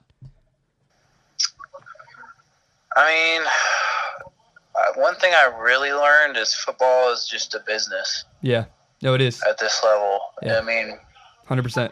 you can be the nicest kid in the world, but you know, if you're not out there doing what you need to do, it's tough. I mean, it makes you really want to go back and appreciate high school football yeah. No, for what it 100%. is. Instead of, because I could tell you, you know, when I was in high school, um, you know, I was just like, oh, this is, I just can't wait to get to college. You know, Yeah. the free gear, Nike, all this, you know, like as much as I want, but it's not really all it's cracked up to be. Um, you get there and they own you. Yeah. I mean, whether you're getting paid to do it or you're walking on to do it. Well, I think I think football is a great lesson about life. If I may, you know, I my my dream is to have my own company, do my own podcast, and have my instead of working for Fox Sports Radio or ESPN, I want to have my own thing, my own show. And it's so Yeah, easy no, for me to I've always look ahead. couple. They are they're pretty good shows. Thank you. I appreciate it. Well, you know, it's easy to always look ahead though. I, I love this moment. I'm in my, you know, my spare bedroom making videos. That's cool. But someday I want more. And so it's easy to always look ahead wishing for more. And I feel like I did that with college football. I always felt like, oh, if I can just get to college, then I'll be happy. Then it'll be better. And you get there and like, oh, this isn't what I really wanted. And so it's kind of a good life lesson for me, at least it was to okay, I got to enjoy the moment. I got to enjoy the journey getting there. And if I could go back to high school, I'd say, Zac, enjoy being in high school. Enjoy football now instead of always looking ahead to when I get to college. Does that make sense? It's like I waited to have fun. No, I, I totally get what you mean. Yeah. So it's uh, I mean, Montana was a tough experience. Boise, this is kind of something you know, like it's not that I can't do it. I can compete. You Yeah. know, I've done it. Yeah. I mean, I have the film to show it. Yeah. Um, you know, I didn't play a whole lot in the spring game. I got one. No, I got two drives, and then both were touchdowns. You know, and one of them being uh, last play of the game, which was a seventy-yard touchdown right up the middle. That's cool. It was it was awesome. Yeah. I mean, you know, it's probably the uh, they they filled it up pretty good. The stadium. I mean, it was probably close to twenty thousand there. Yeah. For the spring game, and it was a neat experience. But you know, getting out there, you think you'd be nervous, but just to get on that field and actually do something good with it, you know, Yeah. it was uh, it was really a feeling you can't describe. What's the blue turf like? What's that like playing on that? It's pretty unique. Wow. That's a good word. Unique. When you when you get here, I mean, it's blue turf. It's Yeah. blue. You Yeah. know, it's super hard turf. You don't want to get tackled on it because it's literally just concrete with turf on top of it. It's not like they say it is, where the people blend in with it. Because on the field, you see everything. Yeah, you know. Yeah, Maybe it's- up top. Well, it's like it's like do the Ducks blend in with their green jerseys? No, no one no one gets confused with the Ducks. You see somebody moving on top of the turf. I mean, it's easy to tell. Yeah. Um, but no, it's a unique experience in its own. I loved it. You know, growing up a Boise State fan, to just say that I was a part of this program, um, in a Montana's program, um, you know, it was it, it was good. But I, I don't think I'm done with football though. So you really you think you'll come back? See, I, I think no offense, man. I think if you walk away, you're done. I mean, it's pretty hard to go back. That's what's uh I'm concerned about with you. Um, I put so much into it that um, I think it could go a bunch of ways. I mean, I'm gonna do my military thing. You know, I'm gonna go to drone school in Arizona for six eight months, and then I plan on coming back to this area and going to Eastern Oregon University. So that could happen. Yeah, that makes sense. You could play yeah, there. it's a smaller school. You know, not. I mean, nothing against NAIA. It's still competitive. Yeah. You know. Yeah. Um, it's just not the big Division One level. I mean, but you know, I want something where I can relax and play and have fun. You know. Yeah. And have a good group of guys. You know, friends. You know, I I haven't really had that. Yeah. Um, I mean, I have trust issues. I just, you know, I've been just screwed over so many times. that I'm just like, you know what? I'm just gonna hang out by myself. So, I mean, not to seem like a loner, but I mean, it's just what happens. No, man, I'm a loner. I get it, dude. times. I'm such a loner. Yeah, I mean, it is what it is. I mean, you know, so I think there, if I want to, um, you can play there. You can play there for sure.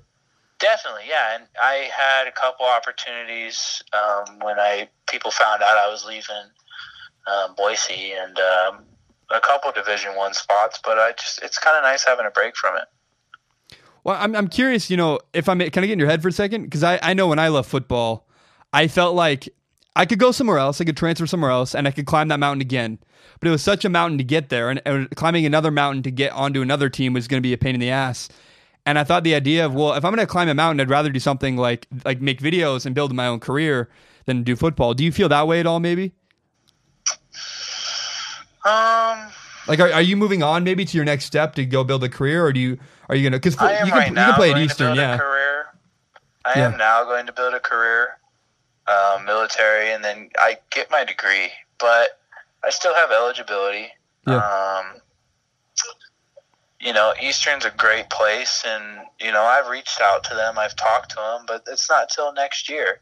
Yeah. And you know, I feel no matter what they have, you know, I should be able to go there and, And compete. compete. right away. Yeah, no, I agree. And have fun doing it. Yeah. I mean, I'm not going to have to look into three binders, you know, three inches thick of playbooks. Yeah. You know, I'm probably not going to have to watch, you know, 30 hours plus of film a week. Yeah. I mean, you're going to still do that, but not to that extent. Yeah. It was a full time know? job at Division One level, man. It's it's Oh, people it don't is. understand. They- let's just put it this way: for people that don't know, your morning starts at 4:30. You have weights.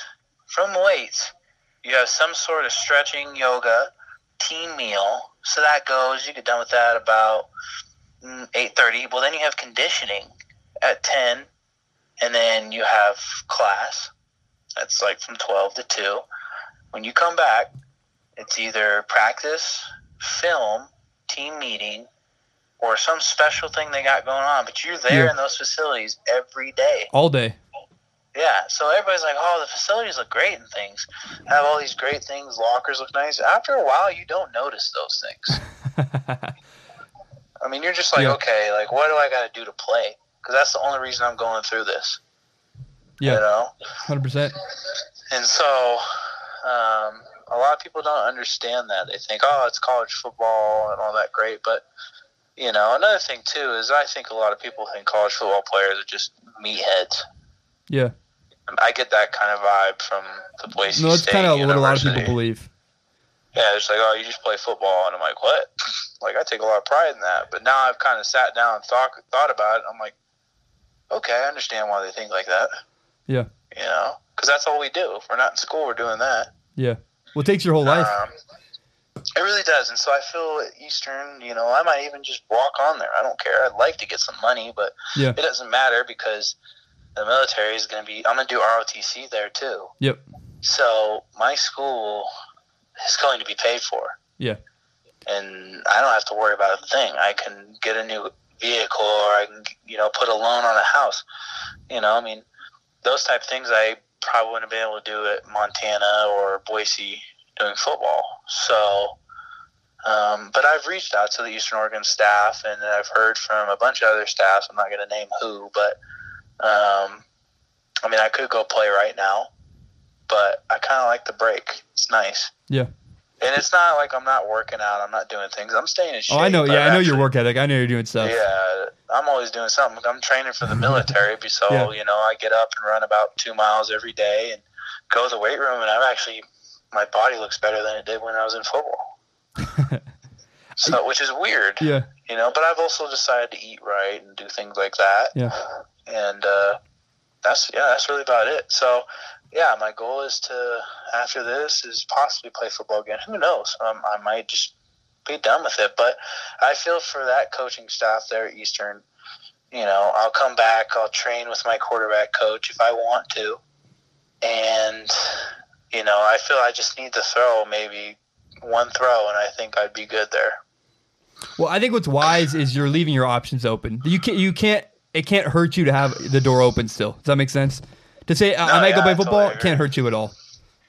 No, and you know why not? It it would be fun. You know, Yeah. it's a smaller level. They're competitive.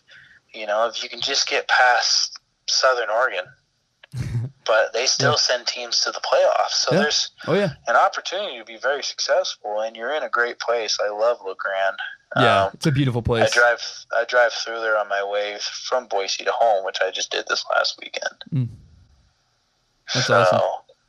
So yeah. Um, Do you have any thoughts? else? No, man. Do you have any thoughts or reflections maybe about? Is there anything left? I guess you have. You want to say? I just hope you know the Last Chance U thing I, you know, did me and my family well. You know, I hope I wasn't.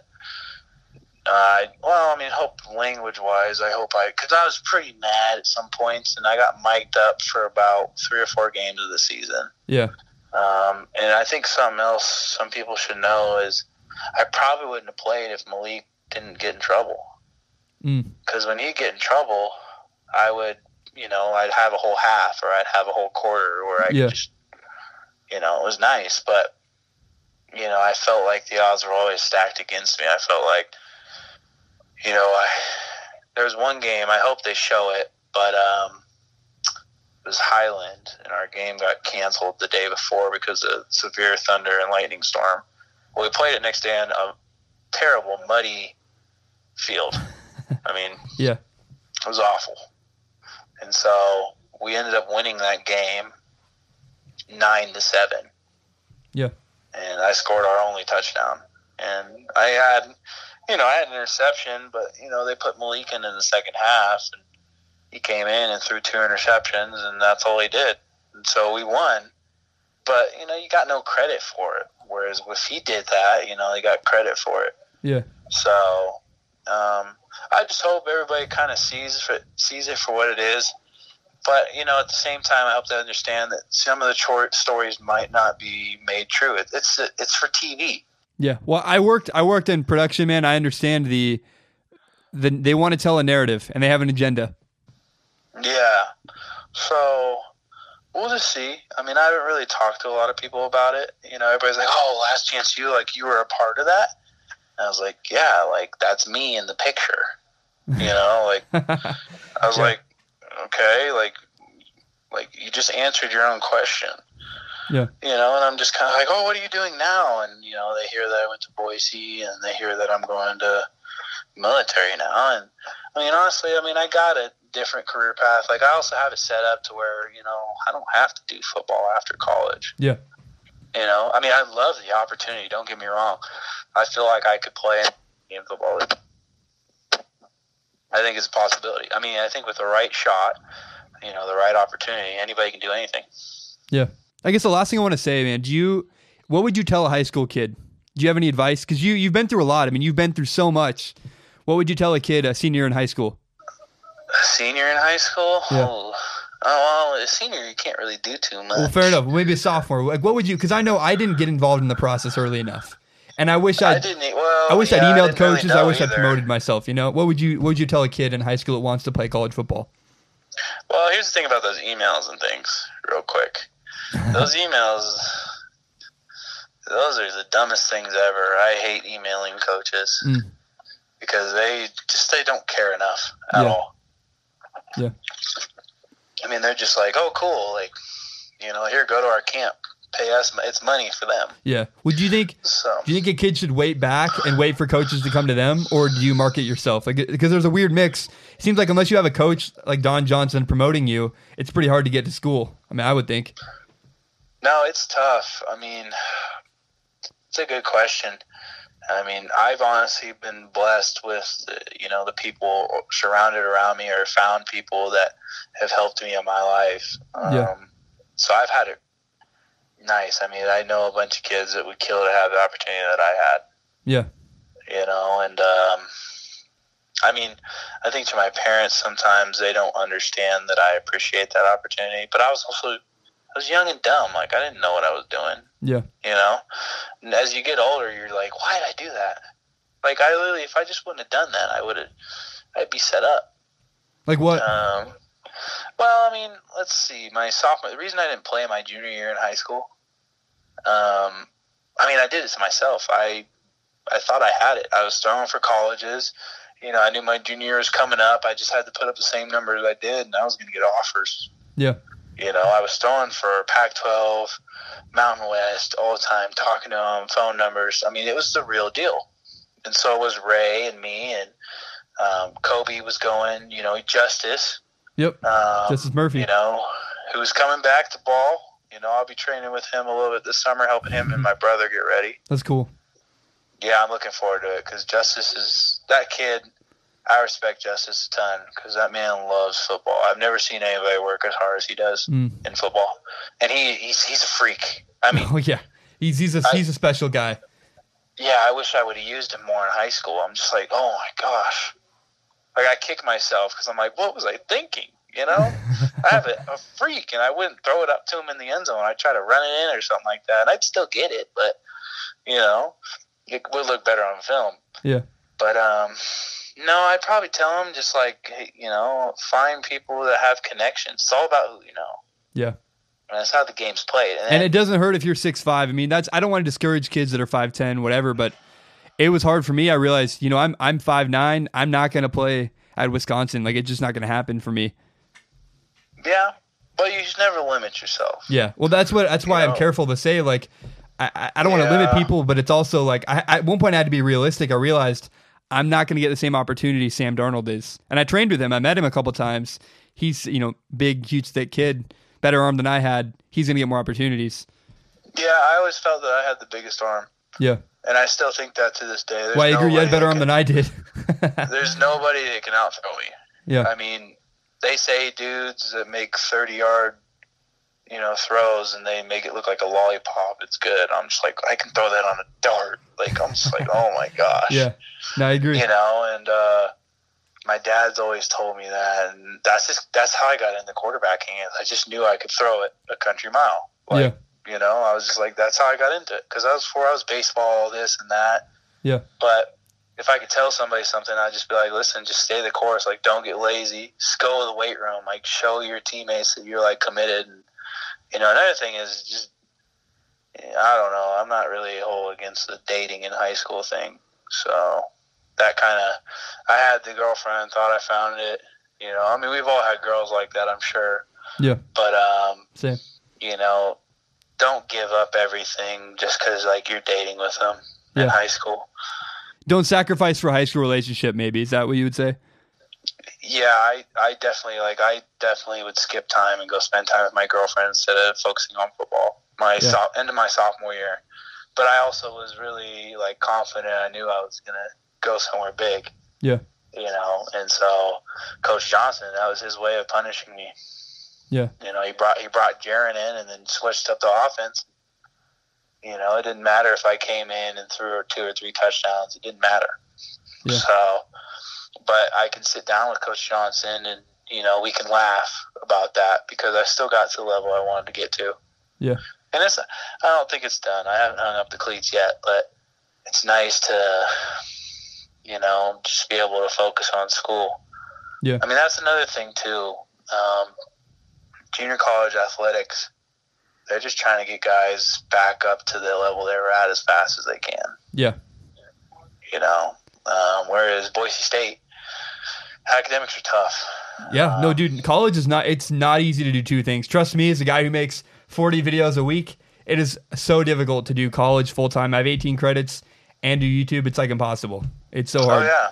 Well, uh, you go to Washington State, right? Yep. Currently, Okay, I have a buddy that just transferred there. nice.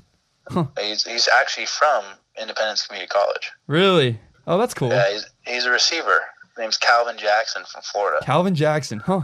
Nice. He just he just got in, like he literally just got on campus. Yeah. But uh, he was one of my good buddies. We don't really talk that much anymore, but uh, you know, at the time he was he's a guy. He was he was kind of he'll be one of the main guys I think on Last Chance U. Um, you know, good guy, but um, you know, one of one of those, those things. The red carpet was out for him. You Yeah. know, there's a bunch of guys like that. Whereas the other guys, you know, concrete. Yeah. But Well, uh, yeah. it was a great experience. I don't have a lot of bad things to say about it. You know, I wish they would got some video of me bass fishing because I was killing that. That's all I do when I was in school and football because you know you just like football was easy there. yeah. You got the playbook down, had this down. You didn't need to go watch film or do that. I mean, you did anyways, but you wouldn't do it all the time. But there'd just be days where you just didn't have to do anything, and I that's what I did. Yeah. You know, I had I had it down to a pretty good science. So, but yeah, that's I mean, that's really about it. I think my story. I mean, I think I could write a book about my story. Honestly, Sounds like I it. have enough. Yeah. I have enough in it that I could do whatever. Um, I mean, not a lot of people really care about what I gotta say, so it's kind of nice. Yeah, well, I wanted to give you a platform to say what you had to say. I, I wanted to hear some of your story because I thought when I heard he's on Last Chance U, that's really cool. I want to hear what that was like. So it's been fun to get to know. I hope they show, you know, a good amount of me, but Yeah. at the same time, you know, I played, so I know I'm going to be in there a couple times, but um, I don't know. I mean, it, I'm just I, I'm just in a totally different place now than when I was there.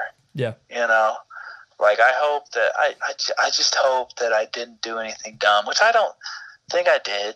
You know, I didn't do anything where. You know, I was cussing people out things like that. Like I might have been frustrated. And things, you weren't fighting anybody. You weren't. I mean, you weren't doing stupid, stupid stuff. no, I wasn't fighting anybody. I'm not the type of person to do No, that. I know. I mean, No, I know. I'd break things up. but I'm not gonna. I mean, there are guys that had their own issues and things like that, but that wasn't any of my business, you know. And they came from a different place, and I was, you know, I will say, the show did bring out like everybody became an actor, you know. You gotta do is this is the biggest thing they're ever gonna do, Yeah. you know. I mean, and uh, Like, do people act differently when they're on camera? yeah, Yeah. it was. It got to the point where it was kind of annoying. Yeah. Um, but overall, it was a pretty good experience. I mean, I, I will say at the end though, when the cameras weren't there, it was nice, but I just feel like it put a big target on our back too. Yeah. You know, and I'm sure they'll do season four there because they like it there. It's a better place than I guess Scooba. Yeah. When I was talking to the directors, I guess the nearest Walmart to them was like 40 minutes. Oh, oh man. Yeah, they, Scooba they really, they were, tiny. they were really There's nothing in Scooba. yeah, they were really out there. So I was just kind of like, okay, um, you know. And Greg, he's a great guy. I liked him. I loved. I mean, I had, you know, Coach Ornelas, um, great guy. You know, Coach Harris, great guy. I mean, I just didn't get a. I mean, I just got some backlash for going to Boise State from some of the staff. Mm. So they didn't. They didn't have a good connection with Boise State, and so when I disappeared and then just said I was going to Boise State to play football, you know, I got a nasty text um, from my head coach. So, Mm. which you know I didn't like, but I was just kind of like, I'm done. Like I don't got to put up with y'all anymore. You know, Yeah. and then uh, so we'll see because I could have stayed. They tried to get me to come back for another year, and I was like, I got my two year degree, and I am out of here. Yeah. Like I don't, I don't need to be here at all. like Kansas was, a, it was a different place. It was super flat. Uh, it was just different. The town that we were in, there was not a lot to do. Yeah. You know, I, I mean, the roommates they were pretty cool. I liked my roommates, but it was it was a totally different situation. I mean, it's something you have to go experience. Um, talking about it's one thing, but actually experiencing it and going through something, it's just it's different. Yeah. So, you know, finding words to explain that, but no, it's good to talk to somebody about it. Though I, uh, you know, I hope the interview wasn't too bad. I talk a lot. I can't. No, I enjoy it, man. I, I wanted it. to hear your story, and you uh, you're very good at telling tell, telling me your story. It's been interesting and fun. I, I got to say thank you so much, man. It, man. it means a lot to me that you were willing to come on the show and say your piece. It really does help me, and it means a lot to me. I, I thank you. No, I appreciate it, man. I got to get back to studying, and No, uh, you're the best, man. To Yeah. No. seeing what comes out. No, I uh, I love your dad. I love you as a person. I love you as a player and the person off the field. So I just wish you the best. I'm rooting for you in life and in football. And uh, thank you so much, man. I appreciate it. And good luck with finals. Yeah, no. Good Yeah, luck with finals. Of luck. Best Thank you, man. You. Appreciate it. All right. Have Thanks, a great one. Yeah, take care. Bye. Well, uh, that was much longer than I expected. I did not expect that to go an hour and seven minutes. But um, he is a, I mean, clearly knows how to tell a story. Wants to talk a lot. He wanted to get his part out, which I thought was interesting.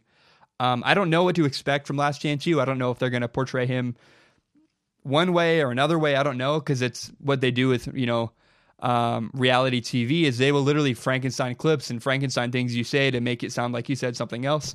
I don't know what to expect. I know that I love Last Chance U. It's my favorite football show, and uh, it was interesting to hear his perspective. And I don't know that he plays that much in Last Chance U season three, but I'm very curious to watch and see what happens. Um, Brandon Bea is a a good guy and a guy I'm rooting for uh, in life, and it sounds like he's done with football, which is sad. It is, um, you know, to be burned out by football is something I understand completely, and it sounds like that's kind of where he's at.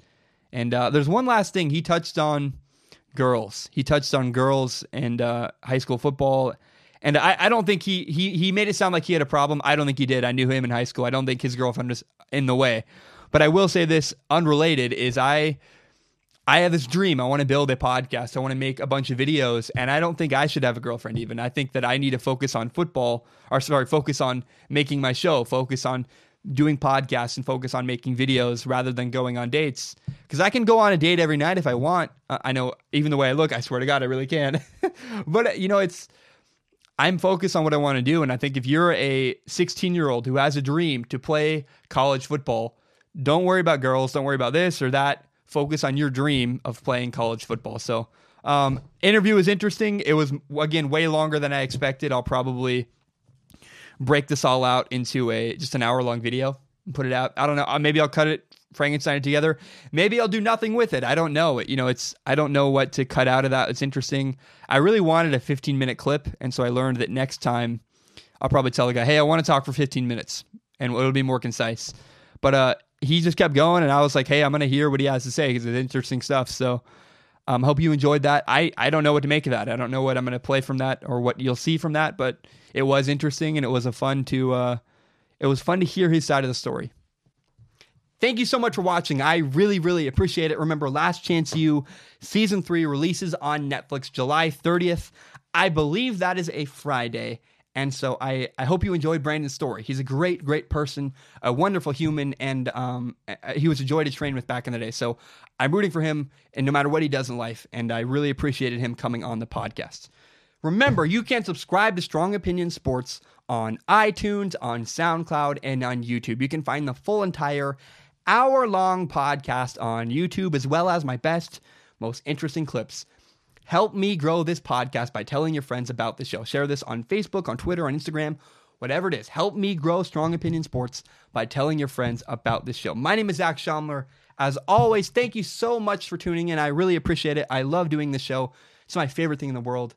And uh, I will be back next week. My next podcast. Oh, I forgot to say this. This is very, very important, actually.